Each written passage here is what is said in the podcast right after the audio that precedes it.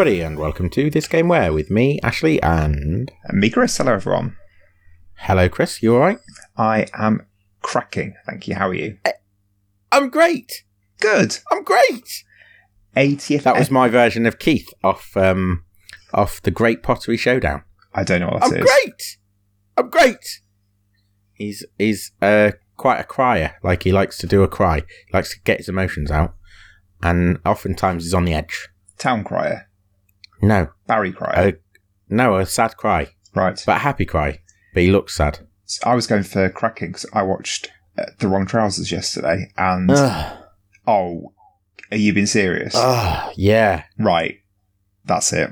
We're, we're, we're done. Are we done? Like, Good. Do you know what? If I was going to guess anybody that was well into the old Wallace and Gromit, it would have been you. it was perfection. Half hour of sheer perfection. It's bullshit. The first three are the after that it went downhill somewhat, but the, those original three are quality.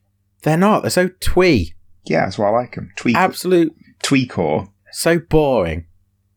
So boring. Sorry, this Right. has not started off no, very well, this has hasn't. You got me in a bad mood now. Um, Wallace and Gromit. Wait, God, come on. it's like being stuck in the 80s. So we are doing our 80th episode today. Happy birthday, us. It's like Raymond Briggs, but not very good. 80th episode, as is tradition, we're doing multiples of 10. We are doing a game that neither of us has played before. It's like an old tweed sweater with holes in the elbows that's been washed in too much lavender flavoured soap. And we've chosen a true classic for today's, apparently, rated 41 in IGN's best games of all time. We've chosen to do. Not Wallace and Gromit. Come on, I was teeing you up there. I was going to say it at the same time. We've chosen Oh. to do. StarCraft. StarCraft. I could just do that after, couldn't I? I could just match us up. True. Also, we were both so flat with as it failed massively. Yeah. Why are we so flat with that?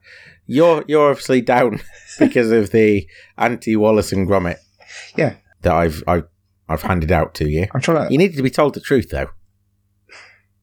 I was trying to hype us up.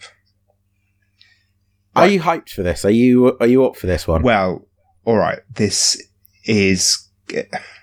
It's been quite a roller coaster for me coming into this because I'll, I'll be quite transparent straight off the bat. I'm quite dreading doing this because even just making notes for this has bored me. You were the one that chose it.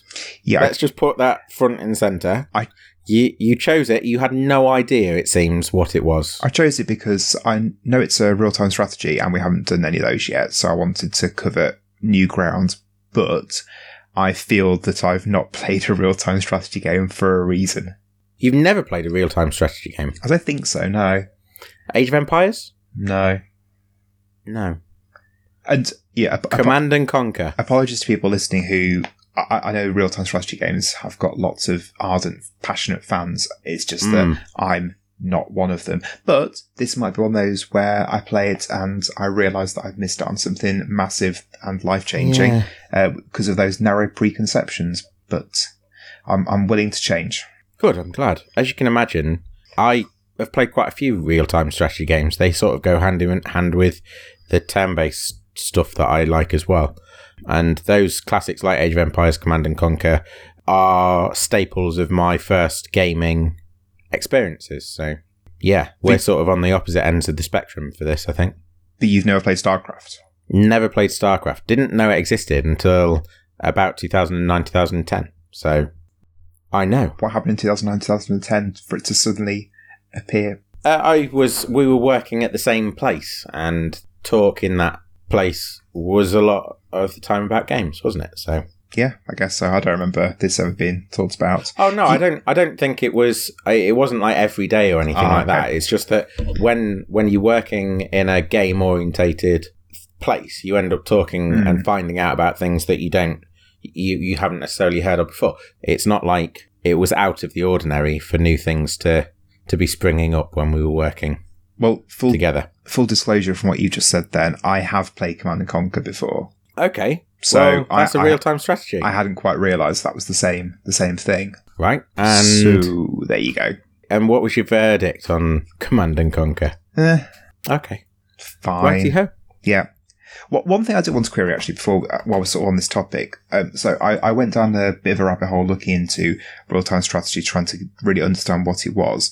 And I, reading through the gameplay of StarCraft and how it works, it sounded a lot like Dungeon Keeper. So I thought, is Dungeon Keeper a real time strategy? So I looked at a Dungeon Keeper and that is built as a strategy game. So my question to you is, what's the difference between a real time strategy game and a strategy game? Well, everything in a real time strategy will take place in bum bum bum real time. Yeah, So I get that. Dungeon Keeper, I haven't played Dungeon Keeper, but I, I from what I gather, it's like Evil Genius, where everything you're building a a, a layer, Yeah. a dungeon, and then people will try and infiltrate the dungeon, and you have to sort of manage their infiltrations and and get rid of them and things. Yeah. Is that right? Yeah, but that happens Yeah, in so real time, doesn't it? Because they're, yeah, well, they're- I, I would say I would say to some extent that that is a real time strategy. It's just that the scope of it is rather pared back because the real time strategies that we've talked about so far, and StarCraft is one of them, involves you building up the power of a civilization of one kind or another and taking on directly other civilizations on the same map uh, Dungeon Keeper, uh, and bear in mind, I am going purely off Evil Genius. Dungeon Keeper is more focused on building your base, and then there are tests of that base that come in dribs and drabs. Maybe one or two or three units will try and infiltrate the base at any one time. yeah, Yeah, so I, I think really it's just the scope of it. Dungeon Keeper, Evil Genius, let me say, Evil Genius, I would say is real time strategy, but very, very scaled down in terms of the conflict. okay. Right, that's piqued my interest somewhat more than for StarCraft. Then I'm I feel a bit more optimistic than I was earlier. So that's good. Yeah, the the other the other elements that you might uh, find in real time strategy, and I can't remember whether you do you, do you gather resources in. You do, you do have Yeah, to gather have resources chip away at gold. You send imps to go off and dig, dig, dig for gold. Yeah, so so resource gathering is an important factor of real time strategies and the management of those resources, choosing the right things to build at the right times um, and in the right amounts. Uh, the actual base building. So in Dungeon Keeper, you are building an actual base, as it, as is in as the same in Medieval Genius. In Age of Empires or StarCraft or Command and Conquer, you you will choose just an area and then you will build your little base around that. So you might have um, a, a Age of Empires, a town hall, and then around that you might have houses that then allow you to have a larger number of citizens, and those citizens then can be sent out to gather resources like wood and stone and gold. That can then be uh, invested into building a barracks and a, a stables, and you can then build out an army from there. So you go from having citizens to having an army. Okay. Uh, and then that army can go out and explore the map and find those civilizations that you are vying against. and is that gameplay loop? Is that what you're expecting to happen in StarCraft? I was expecting that to be the case. Yeah. So this is. Do, do you know about? Do you know about the competitive side of StarCraft? I watched a couple of rounds of competitive StarCraft. So I've actually seen the game in progress, and it is exactly as I was expecting. It Okay. is a real-time strategy that requires you to uh, gather resources, build up an army, and then go and tackle, as I've said, the the other civilization on the map or other civilizations on the map. I suppose the the counter to Dungeon Keeper then is that in Dungeon Keeper, if I'm remembering Dungeon Keeper correctly, is that the baddies come and attack you. It's not that you are choosing to go and attack them. Well, that's they also maybe a key exist- difference as well. They also exist outside of the of the game world, don't they? And they Yeah. come into Yeah, the game world. Whereas whereas there are on in StarCraft, in Age of Empires, in Command and Conquer, those two factions exist at the same time in the same game world, and they are vying for for the resources on the map. Uh, for the most part, in in all of those games, and in in most real time strategy games that I've played, you will be able to build a base, and you will focus maybe your area of you will focus your efforts in resource gathering in your area of the map. Maybe say you choose the top left and I choose the bottom right, and you resource gather there, and then you you meet in the middle somewhere, and the conflict ensues from there.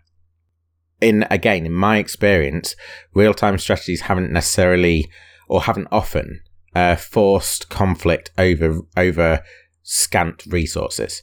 Uh, no, they've more been about um, building up that power base and then sending out your the representation of your power, your army, sending that out to to tackle whatever foe is is at hand. What was your um? So just to loop back to what you said a couple of minutes ago, then what was your experience then of watching the the multiplayer, the competitive aspect? Because I've got some notes about that as well. Okay, um, I was watching a match from 2017 uh, between two. Uh, uh, they seem like they m- are titans of the of the scene. Uh, Jaedong and Bisu. Are you familiar? Are you, are you aware of those two people? Unsurprisingly, no. No. Okay. Um, so Jaedong and Bisu are p- apparently like they are basically the top two players for different reasons, and they were vying for the top prize in a world championship um, in 2017. The Beatles and, and the Rolling Stones of esports.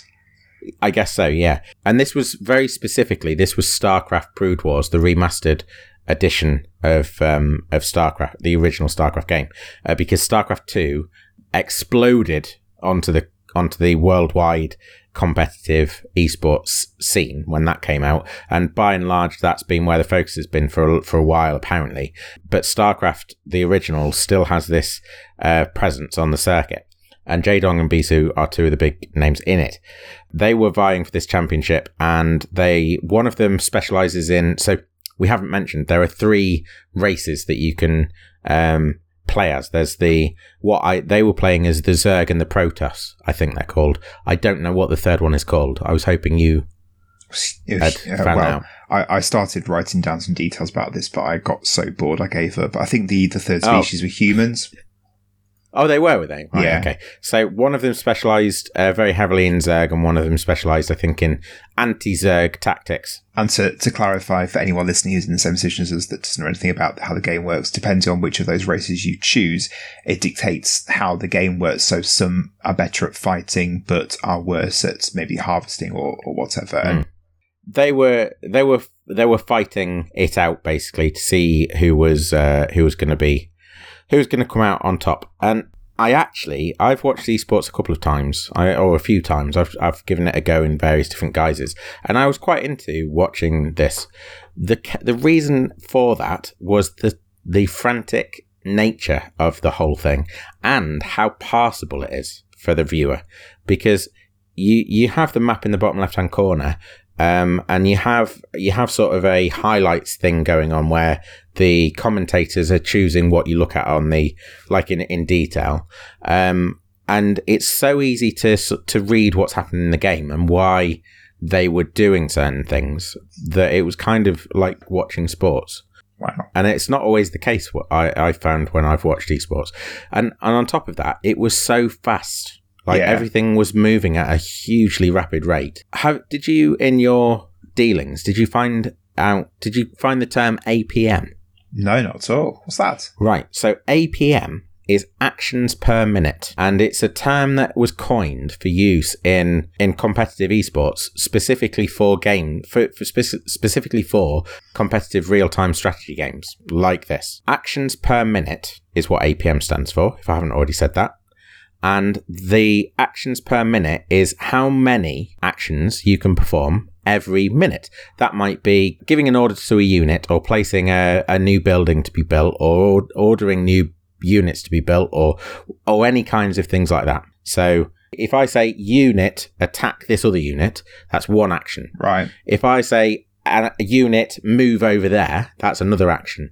If I say building build me a new unit, that's another action. So are they? So that against the the, the crux of this, their APM is going to be off the scale, isn't it? That was the question I was going to ask you. Do you want to guess what their APMs were I'm, hanging at? I'm going to say 120, averaging two per second. 350 to 500 APM is where these two were sitting in this one game. So, uh, so generally, eight, be- eight per second. No, it's more than that, isn't it? Yeah, it's an absurd that amount. Is, so that is insane. Yeah, it, it really is. Um, what would 500 Well, let's not work out. 480 would be 8 per second, Yeah. wouldn't it? 480 would be 8 per second. Bisu was hitting about 480. Uh, Jaedong was sitting around 350 to uh, th- to 400, depending on what was happening in the game. If you're sat next to them, you just hear click, click, click, click, click, click, wouldn't you? Yeah, have you never seen it? I, No. have you never seen? Uh, oh man, the speed at which they're pressing buttons. Presumably, they've remapped their keyboards and they've got everything mapped to like their left hand, and they're moving around, not even necessarily thinking. It's basically touch typing for Right. real time strategies, and that that, from my understanding, your APM will dictate whether or not you win a game. Because if you do not, if you do not react quick enough to even the minor, the most minor change in the game, you will lose it. And that that's at the very top tier. Um, to give a comparison, I found a thing. I can't remember where it was, but I'll find it again at some point so we can actually send it. It, it, we can actually give it to people who are interested. But there was a thing that I read that said a normal person playing StarCraft would average about 50 APM. Yep. So 350, that's seven times the speed. They're playing this game at seven times the speed that a normal person would play it, superhuman. which is absurd. Yeah. Yeah. And that is a low bound. 350 is, l- is low down on the APM register. The highest, the world record for highest APM is 818 actions per minute, I, which is more than 10 actions per second. I, I can't even like, understand. I, get, I can't get my head around that. That's No, lightning fast reactions. I don't know how. I don't know how they're doing it. I don't, I don't know how long that was sustained for the 818, but it's it's absurd. It, it's it's reacting faster than you hmm. can think. It feels. and this is on StarCraft Two, isn't it? That is no, that is on StarCraft, I think. Right. but I I might be wrong. If I'm wrong, let me know. So I found out that the original StarCraft was televised in South Korea in the mid noughties because of how popular it is. It, it's even Yeah, just a benchmark for it being within popular culture. I remembered there was an episode of The Simpsons which was all about Bart getting into esports. It was series 30, episode 17. So I think The Simpsons is about to start series 33 or 34. So not actually that long ago. But that, No. that tends to be within The Simpsons. They'll, they'll do something about popular culture sort of after it's reached its zenith. Uh, the episode is called E My Sports, which I think is quite a, a good title to, to give it its due. But uh, just because we haven't talked about it yet as well, the game itself, we've talked about it being televised in the mid noughties and its popularity, etc. It originally released March 1998 on Windows. It then came out in March 1999 on Mac, only in America. And then N64 in June 2000 in America and in Australia in May 2001. Didn't come out anywhere else on the N64. Yeah. So of, of three years between, over three years actually, between originally appearing on the PC and it ending on the N64, which I think is quite remarkable as well. Mm, just in some ways, yeah. Now, what was? What else was remarkable was that the reviews for the N64 version, although they weren't as favourable as they were for the PC version, one of the things that was pulled out of that was that the the mapping of the game to the controller was really well Mm. done. We've talked previously about how lately modern um, modern gaming has included um, forays for like man sims, management sims being ported to consoles, and that the, the control systems on those have similarly been extremely well done, and that um, that's only something that's come about in the recent years. But actually, so so for so for StarCraft to get sort of accolades for how well it did that in 19 well 2000 1999 2000 um, i thought was noteworthy Yeah, the first one that I ever played on a console that would, did a good job was Halo Wars, and that was about 2007. There's seven years pro, uh, between them. Maybe if I'd played it on the 64, I might have been less impressed uh, in future. The game is developed by Blizzard. I didn't realize they did other games other than Warcraft. That was a nice surprise to me. I mean, I, I- that again probably shows my ignorance, but there you go. Mm, yeah, maybe this is StarCraft, Yeah, I, Warcraft, I, I, I get the link. StarCraft, And again, yeah. I, I feel quite silly for not having twigged that sooner. yeah. Have you played Pikmin? I've just, I just had a, a just a random thought come into my mind. Have you played Pikmin? I had the demo. I've first got the demo actually on the Switch for, Ah. of Pikmin Three. I played it a bit. I wasn't overly keen, but Okay. I, I, I do want to go back to the demo because I know everyone raves about Pikmin. The, the reason why I wasn't keen is because I found it, it, it was all a bit much, but when I was playing it, I also had a call from my daughter's school to say that her bubble had popped. So then I had to sort of pause the game and try and sort out what on earth I was going to do with her. Uh, a COVID bubble. A COVID bubble, yes. Um, so that, and then I didn't go back to Pikmin, so maybe right, it was okay. coloured somewhat ju- by just, situation. Maybe, yeah. I just wondered if you played Pikmin because that's a very accessible RTS. Yeah, that, that was that was good from what I remember. I, I, I quite enjoyed it. Just haven't returned to it, but I do. I would like to. So in terms of the in terms of the genre, I've mentioned some heavy hitters. Um, there are there's oh god, it's just such a uh, such a huge genre, and in the early in the late nineties to the early noughties, there were so many brilliant ones coming out. Um, this is regarded gener- generally as the one that set a template for everybody else to follow. This was this is the real time strategy to rule them all, uh, to put it into nerd parlance. And that's saying something really, because the ones that I've mentioned, uh, they do a damn fine job uh, of setting out their stall as well. Prior to this, there was Total Annihilation, which I had, and that again was really well done. I, I actually got given that. I with the first PC we got, a friend of my my mum's friend's son who was at the time I was about 12 and he was in his 20s. He came round to sort some stuff on it and he brought a CD. It had Half Life on. Right. Um, and Total Annihilation. Total Annihilation was one of the first um, RTSs I played on my own computer, incidentally. Sort some stuff out on it sounds like code for removed all the porn he downloaded onto it. It what I'm what I'm saying in long form, as always, is that it's rubbing shoulders, even at the time, its contemporaries were some of the best games in the genre, and still StarCraft is considered the best of the best. Um, which makes it all the more weird that I've never come back to it. But it also gives me hope that maybe you will like it because it's the best of the best in the genre yeah, I when I was doing my research, the the front cover, I, I distinctly remember seeing that in a lot of places. Like when I was going to PC World to buy PC games, I remember seeing that because it's quite a brooding picture on the front. And like you just said about the uh, accolades it has, this that time you mentioned 98 2001 was when I was really into playing games on, on the PC. And mm. I, I, can't remember if I got PC magazines or my uncle definitely did. I remember reading them around at his house and that they were really um, you know, into this this game and and, the, and, and the games you just mentioned, Annihilation, etc. I remember that cropping up a lot as well. So it's it's a game that's been on my radar a lot. I honestly don't know how you played PC games at that point in time and managed to avoid or evade whichever one you were doing real time strategies and turn based strategies like almost completely. I just don't know how you did it. I was down at, at that time. I was very much down the adventure alley. Adventure games. But they seem to me, they seem like bedfellows. They like happy bedfellows because they both require an element of sort of intellectual engagement. Yeah, uh, yeah. And also thinking about it, I was really into Man Sims as well, and that's also yeah, as you, exactly. As you, as you talking, yeah, it really is. So no, I, yeah, I, I so don't know either. No, maybe tonight will be a happy revelation. Resource and... management. Focus on the resource management and maybe you'll find something. So the other the other way this could go is that StarCraft is uh, the best of the best in the genre, and because of that, it has things that are really well executed, but hard to hard for outsiders to, to the genre to to sort of access. So it might go that way, but we'll see.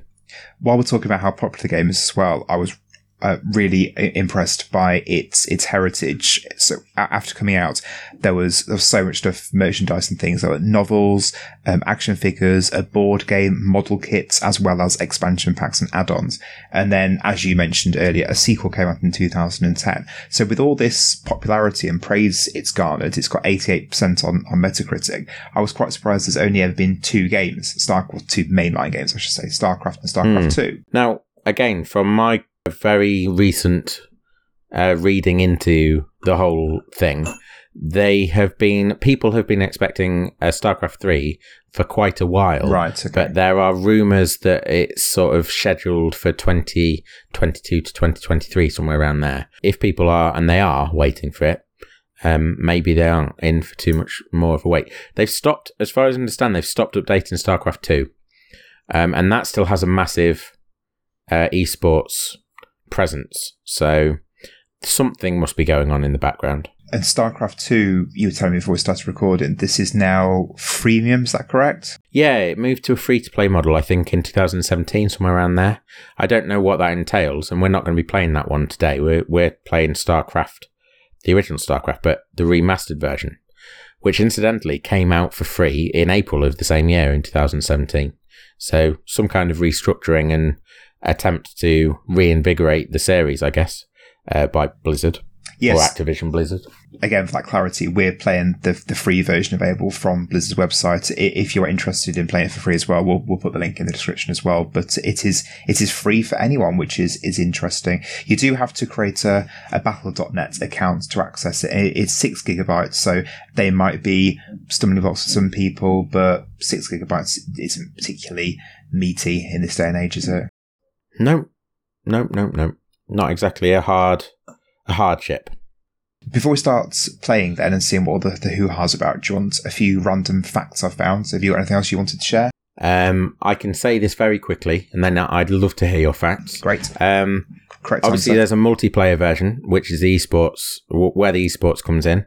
StarCraft, StarCraft Two, both also have a single player campaign, which um is what we're gonna have a little look at.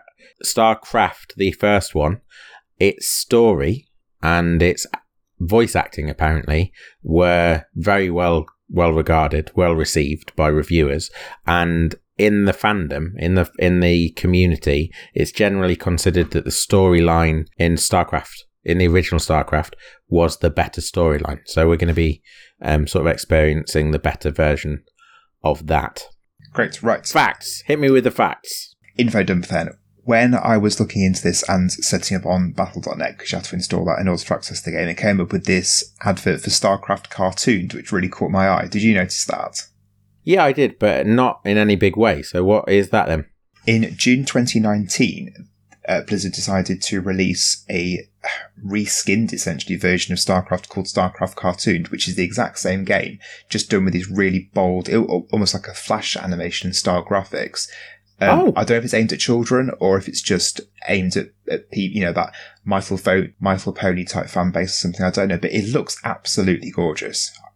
Yeah, and that's for the original StarCraft that Yeah. we're going to be playing. Yeah. Might have to have a little look at that. That's what I was thinking as well. Once I kind of got my head Mm. around what it actually is, just trying that because that really appeals to the the cartoon fan in me. A Mm. few other facts then. Um, the game itself went has been into space. In 1999, American astronaut David T. Barry took a copy up to the space up to the space shuttle on mission STS-96. I'm not really sure if he, it was to play or just to have it float around in space with him. I don't know. It is the holder of four Guinness World Records, and in spring 2009, the University of California offered a StarCraft focused course looking at the theory and strategy that the game Cool. offers. Why? Well, actually, I've just asked why, and I I have got a fact of my own to give you.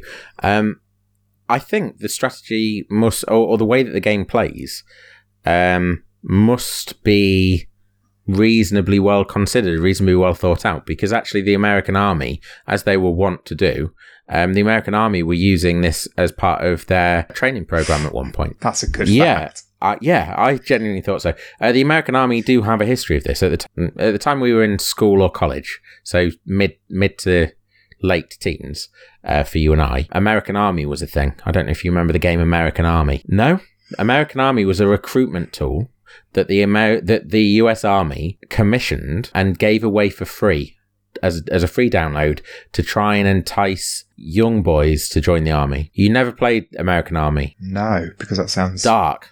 sus- suspect. Yes. Well, it it very much is as a as a recruitment tactic, and people made a line. Whether this line existed or not, I I can well see that it could have.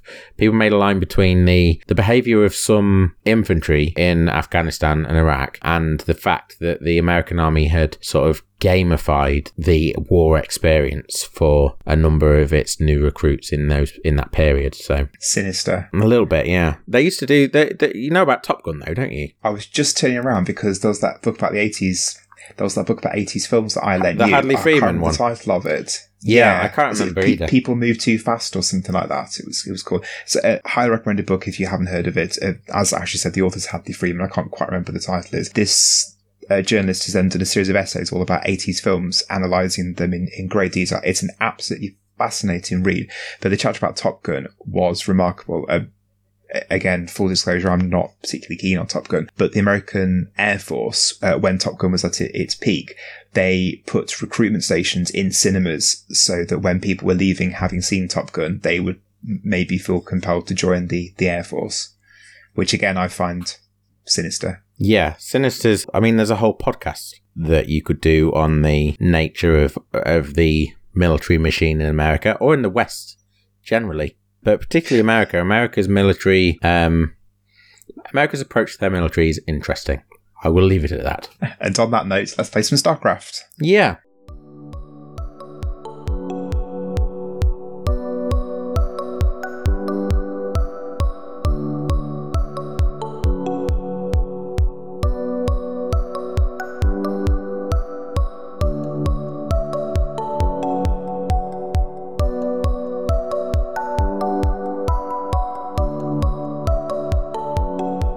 So I've been uh, busy during that middle bit, Ashley, haven't I? Cooking a big old slice of humble pie. Really? Yeah.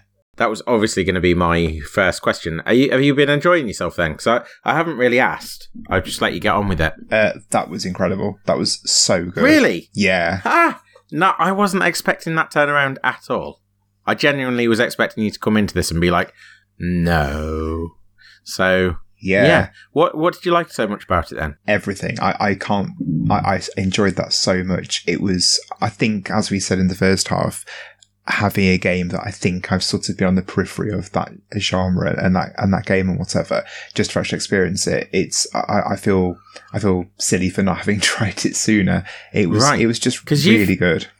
It's not just that you've not tried it sooner or not tried the genre. You've actively steered clear of it. And whenever I've talked to you about anything sort of close to it, so those turn-based RPGs, you've always said, "Oh, it's not my bag at all. It's not Yeah. my cup of tea." Poo pooed it. And yeah, you have. So is it a case of you've just you've got to thirty? How old are you? Like thirty million years old? I don't yeah, know. thirty million. Thirty-six. 35. You got 36, 35. I thought you were 36. Damn it.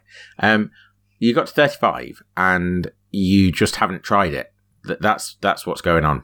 yeah, I had, as I said, that preconception of it being it, it was too nerdy for me. Which, as a Ah. a- as a guy who now does a game podcast, seems a bit uh, counter. Idiotic. yeah. exactly. But uh, Yeah. Yeah. I think you might be, and take this in the way that it's meant. I think you might be my nerdiest friend. So, wow, you know, I, your, your perception of yourself doesn't match up necessarily to yeah. the way the world experiences you. I'm not I sure. How, I'm not sure how I feel about that. To be honest, Oh, well, I, I, as I said, take it the way it's meant. However you think that was meant, Well, that's the way you should take it. maybe maybe the the lesson from this episode is that I should have embraced my full nerd sooner. Or, or just don't put people in boxes and don't judge books or games or all them things by covers. A lovely life lesson for all of us there.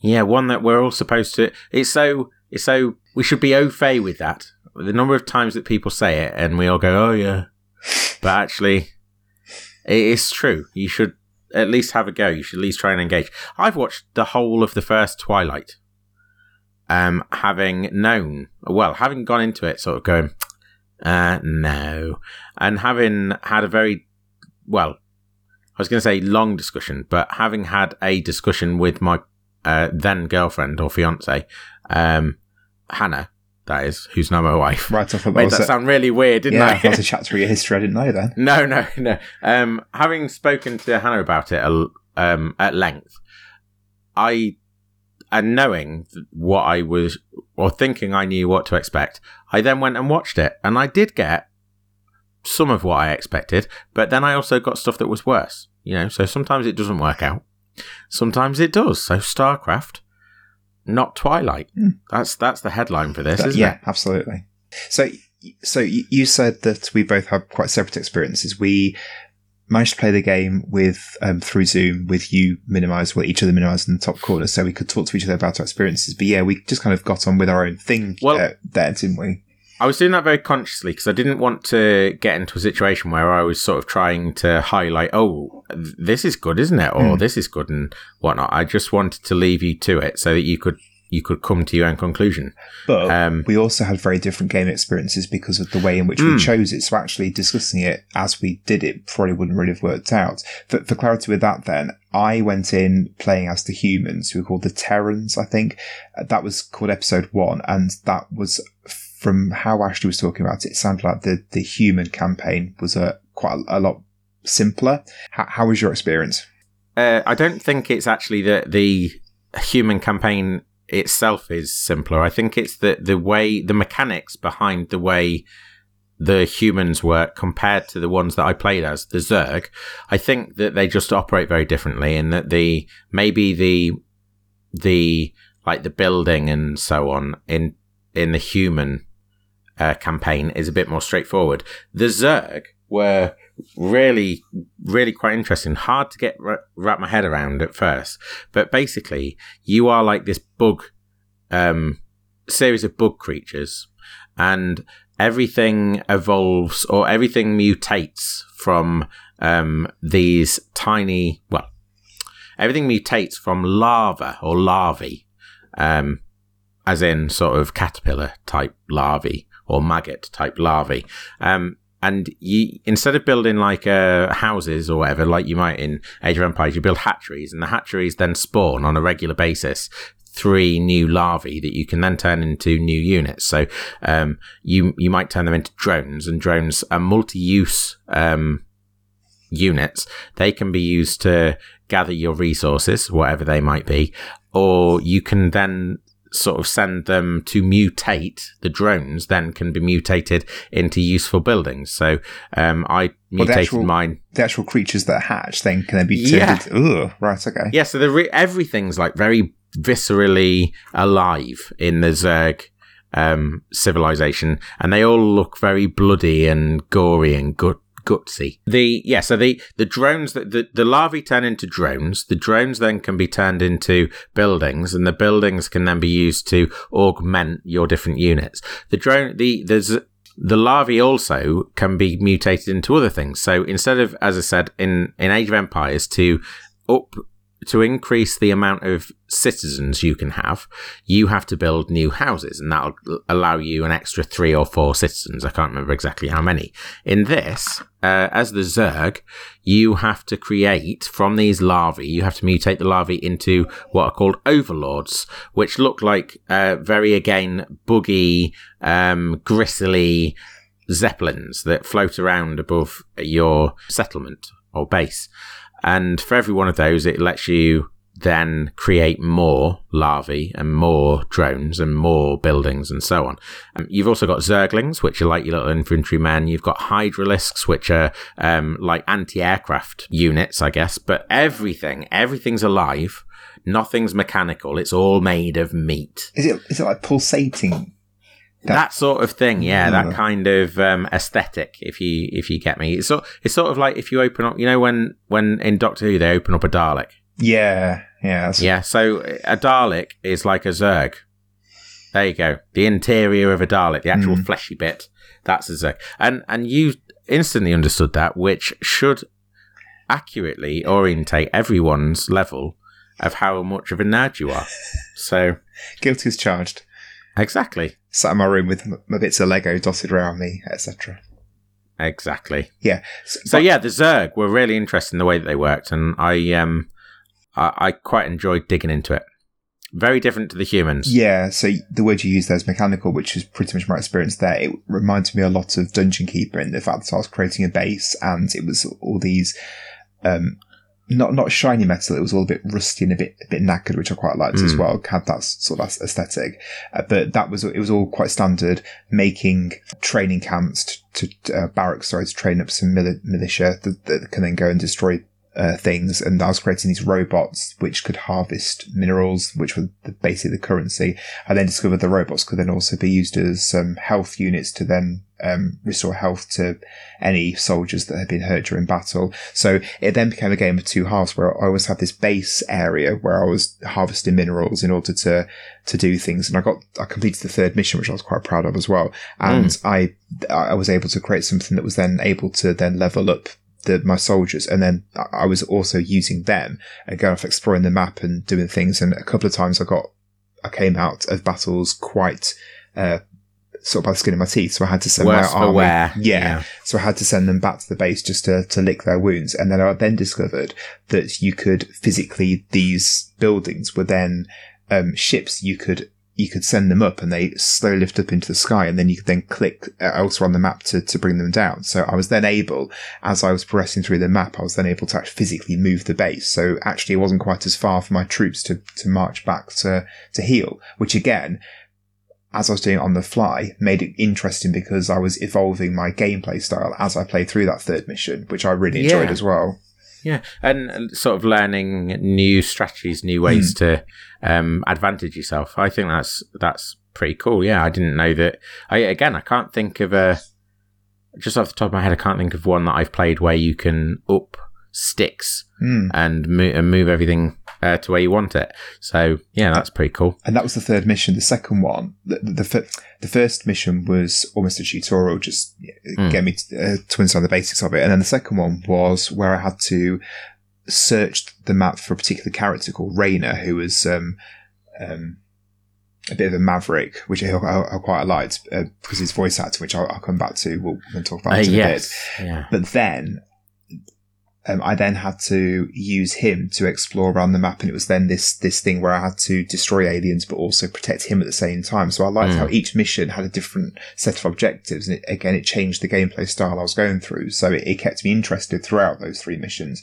The fourth yeah. mission was then to survive for thirty minutes, and that was the point at which we stopped because uh, I didn't want to played from I, I could quite happily have played from the 30 minutes, but uh, alas, time is against yeah, us. time's ticking on, isn't it? it? It was, um, I was in the middle of a mission at the time, and again, I didn't feel like I needed to stop. I could have quite happily played on, mm. uh, but it was evident that uh, certainly at my APM, it was going to take me a long time. So on on the note on the APM, you can actually in the game settings you can turn on a display that tells you um, what your APM is, and you can set an alert so that you know when you're dipping below a certain number. I I stupidly, well, not stupidly, I turned it on out of curiosity. I turned on the alert and I turned on the actual display of the APM, and I set it to tell me every time it dipped below twenty. So that's one every three seconds. Yeah, compared one action every three seconds. Compared to the people and, who are going between, what was it, 380 to 800 or something ridiculous. Well, 800 was the very top yeah. uh, of it, but 350 to about 500, right. Jisoo, uh, Bisu and Jaedong, uh, when I watched them playing. I was, I was dipping below 20. There was a, a, siren that was going off almost from the very beginning of, of my first mission. And I was like, well, that's really annoying. Why is that going off? And it took me most of the first mission, about half an hour. It took me half an hour to realize that that siren was the siren. It was the alert to tell me that I was below 20 APM. So I, I, I swiftly turned it off yeah, understandable. I experimented a little bit with it in terms of giving units orders. So I, I chose an Overlord, which is one of my little floating house Zeppelin things, and I just clicked to make it move, and I just kept clicking and clicking. And the rate at which you have to click to mo- even just to move a Zeppelin, even just to move an Overlord around, the rate at which you have to click to get to 50 APM is absolutely absurd. Like I was clicking for the for for my life. It was ridiculous. So how they are doing 350, seven times the, the speed of, of my moving an overlord around, and also doing it in beneficial and fruitful ways, mm. and keeping an eye on everything that's going on and how things are playing out, and strategizing for their own advantage, and scouting out various uh, parts of the map and keeping an eye, eye on everything that the other player's doing. All of that rolled into one doing it at a rate seven times as fast as I could move an overlord around in a in a square is just absurd. Yeah. I, I still don't understand it. My mind is racing at the sheer mind boggliness of it. Mind boggliness. That's a good. That's a good word. Oh, I while you were finishing off your mission, I had a look at the video you've been watching just because I, I Mm. this is the first time I ever watched any esports whatsoever. It's never interested Yeah. me either, and I was really impressed by how uh, slick it all was. The, the, Yeah. the set and the commentators were amazing, and then as you said, their the gameplay was was just something else to behold. Yeah. well worth a watch if you're interested. Yeah, he, they were playing out uh, like best of five in that uh, championship, and I think they got through through the first two games. Bisu won the first two rounds. Um, they got each through each of them in about twenty minutes. If it had been me, it would have taken me about four hours, I reckon, based on based on my attack. Well, I, it wouldn't, would it? Because anybody could have beat me. I think anybody at 20, less than twenty APM. Um, just as a side note, while we're talking about uh, these guys in the esports scene, we were playing the original version from 1998 tonight. Mm. There is a remastered version which released in August 2017. I had to look at some comparison videos and screenshots, and it looks really nice. Um, that remastered version was created in conjunction with those esport champions, which I thought was quite interesting. Yeah, what Jaedong and Mm. Bisu? Yeah, they really? they provided some sort of not not technical support, but just feedback as to what uh, uh, underneath they the wanted or things. needed. Yeah. Okay, that's really interesting. I didn't know that before um, I came into this. I didn't know it, it before you said it just then. So that's yeah, that's a a bit of information I didn't know. Um, makes sense because I suppose they're making it for them. The Exactly. the main the main uh, audience, I suppose, for StarCraft Remastered will have been people that are playing it competitively and people that are watching those competitors. So um, I don't know if I told you how much they were earning from that championship. Oh, I, I don't The- want to know. It's going to be. I'm going to tell you anyway. It, a quarter of a million dollars for first place, and I think it was something like if you if you placed in the top sixteen, you got at least fourteen thousand dollars. So that's that's a wage for a lot yeah, of people it is. uh, from one championship. If you can be one of the best sixteen in the world, you you've got a you can make a living. Wow. And then if you do a couple of championships a year, a couple of tournaments, to Yeah, to, certainly. Well, I we're we're well past it. The other thing that I thought was interesting was that they were talking about Jaedong and Bisu like they were old men. And in 2017, I think they probably were uh, leagues younger than we were, and they were like, "Oh yeah, they've." Uh, They've put off their military service for as long as they possibly can. They've got to go do national service because you know they're getting on. Oh no, Uh, so yeah, that's interesting kick in the teeth times. there, isn't it? Precisely. We we would genuinely, I think, we would genuinely just not have the reflexes, the the twitch Oh, responses to to play this in any manner I, I that would be competitive. I already know from WarioWare uh, a couple of weeks ago that my reflexes are terrible. That that mini game where he had to catch the ruler as it fell through his hand. Oh Oh right, okay, great, well done. goodness Yeah. me! Totally different kettle of fish, I think, to catching a ruler, but But hey ho, the music was also really good. yeah, everything everything sound wise was good, wasn't it? it? I I think I had to turn the music off unfortunately because I couldn't hear you when you were talking, so I had to turn that off. But the the music was brilliant, the voice acting as well. I don't know if you picked up on that, Yeah, but that I was very impressed with the voice was- acting. Also, uh, Mm. shout outs to the the villains being pantomime Russians. I thought that was. Uh, oh, were they? yeah. Right, okay. Well, Command and Conquer made hay with that particular trope. So, um, this this was was this before Command and Conquer? I can't remember, but around the same time. They were all doing it in the nineties, weren't they? Yeah, it just plays straight straight into that, doesn't it? The, I was the pantomime villain. I was the Zerg. I was these mm, horrible looking David Cronenberg style books, and I had a slurpy, s- sort of slushy voice. maybe they maybe they weren't Like bad that. guys, and maybe I just assumed they were because they're Russian, and that says more They about were me. Russian. exactly. Yeah. Perhaps that. Hmm. Did you come across the Protoss? I don't think I did come across the Protoss, the third civilization. No, I think during my third mission, I was killing a load of your lot, so no, I didn't. And. I was basically just spending all my time killing a load of your lot. So well, uh, the Protoss are just sat there watching us from the sidelines, I guess. potato potato. Staying out of it, which seems sensible. No, who- who are they? What are they? I don't know. I just wondered Oh. if you'd come across them and uh, could give us some insight into what their unique capabilities or or whatever are their aesthetics are. But Not a clue. So that's that shut down straight away. yep, there you go. Our due diligence clearly not done. Never mind. Uh, Right, so you've come into this second half sort of professing a complete turnaround Brimming. on RTS games. Does this leave you then with a taste for more? honestly, yes, I would play other RTS games based on on this tonight. I really, really enjoyed it. I, I there was, there was so much better to enjoy it. It was that's for me the overriding thing was that sense of achievement through it that I was starting off not really understanding what I was doing to then thinking back to when I finished our third mission and I was clicking. I mean, not quite at the you know standard of the esport people, but I was you know clicking here, there, and everywhere and maneuvering people around, and I was just really enjoying that sense of achievement that I got from that. In that case, then, you should be looking. You should be looking probably first and foremost at Age of Empires, just because it's a, a classic of the genre. Everybody's very familiar with it. There's actually a new Age of Empires coming out this year. Um, in fact, I say this year. I think. Let me just double check. I think it's this month. Ooh. Let me let me check. It might not be this month. Let me. Is that going to be on Game Pass?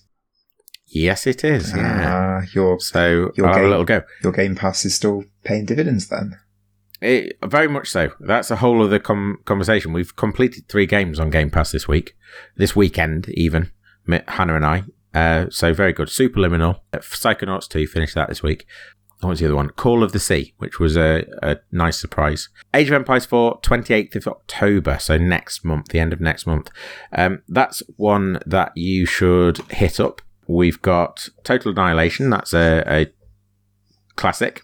Homeworld. Homeworld is a slightly different kettle of fish because it's all set in a 3D um, space because it's in space. So you're moving uh, space carriers around and uh, spaceships around this 3D uh, map, which is uh, pretty cool. Did we say StarCraft was isometric? I don't think we did. Maybe we should have mentioned that in the first half. Oh yeah, S- StarCraft is isometric. Great. Yeah, Good. Good. good. It's a fairly staple part of RTSs of that period uh, being uh, uh, isometric. Uh, one of the best that I played, Empire Earth.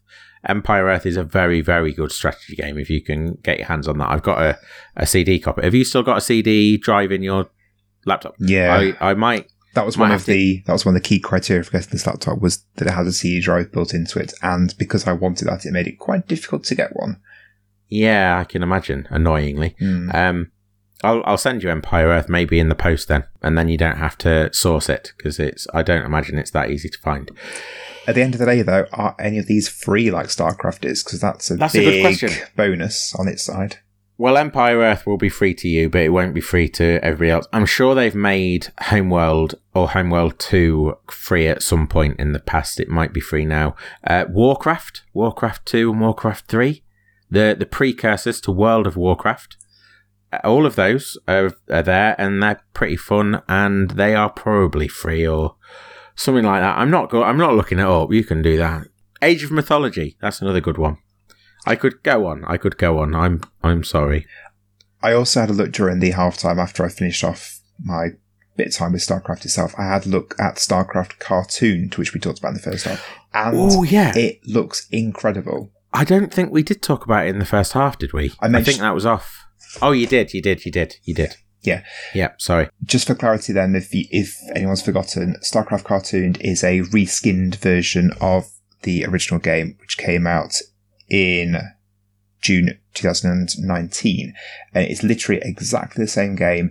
Just with this really cartoony aesthetic. And I did a bit of digging into who it's aimed at. It seems to be that it's aimed at people who've played the original and want that um, sort of blast from the past with that reskinning, but they seem to have also it at children. I'm not sure if children really will be playing StarCraft. That's, as you said, a, a conversation for another time, perhaps. But it looks so good. It, it reminds me a lot of Lego games. The trailer is the FMV from the original game playing through, which actually, as an aside, the FMV is also really, really good. If I'd watched that in 1988, I'd have been on this like a rash. It was so cool. It's the original FMV, but these horrible alien creatures are then being replaced with these little, by these little cartoony versions from the reskins and just having that Mm. juxtaposition of the FMV of what you know was coming and then suddenly having these little cartoon characters was brilliant. And Mm. then it then went on to being a bit, like I said, like the Lego games, this sort of silent slapstick where characters were pointing at each other and shrugging and things like that, which I've always got a soft spot for those games as well. Um, StarCraft cartoon, if you're interested in trying that, it's nine pounds, which I know isn't really breaking the bank, but then you got, you know, StarCraft originals free, etc., etc. Yeah, it does sound good. I forgot to look it up, but there you go. It does go on sale um, as well. StarCraft cartooned every so often. Um, cheapest it's been is six seventy five, so not a huge, huge amount, about twenty five percent but yeah, you could keep your eye on that if you if you think nine pounds a bit much. Thank you for listening to our 80th episode. Uh, we'll be back next week, episode 81, with a normal game. It'll be Ash's turn to bring a game for me to try, and then obviously in 10 more weeks it will be episode 90. I'll do another classic game, and then it's on to episode 100 from there. Yeah, in the new year. It'll be 2022 by the time we're on episode 100 gosh and golly. If you do want to show your support for us, you can uh, join us on Facebook and YouTube and Twitter and in, even Instagram. Although uh, we're we're active on to varying degrees on all of those. Uh, it's nice to see new people. It's nice to know that people that are listening are sort of responding to it. So yeah, please do come and join us there. Uh, we'll see you again next week for another episode. Bye. Bye.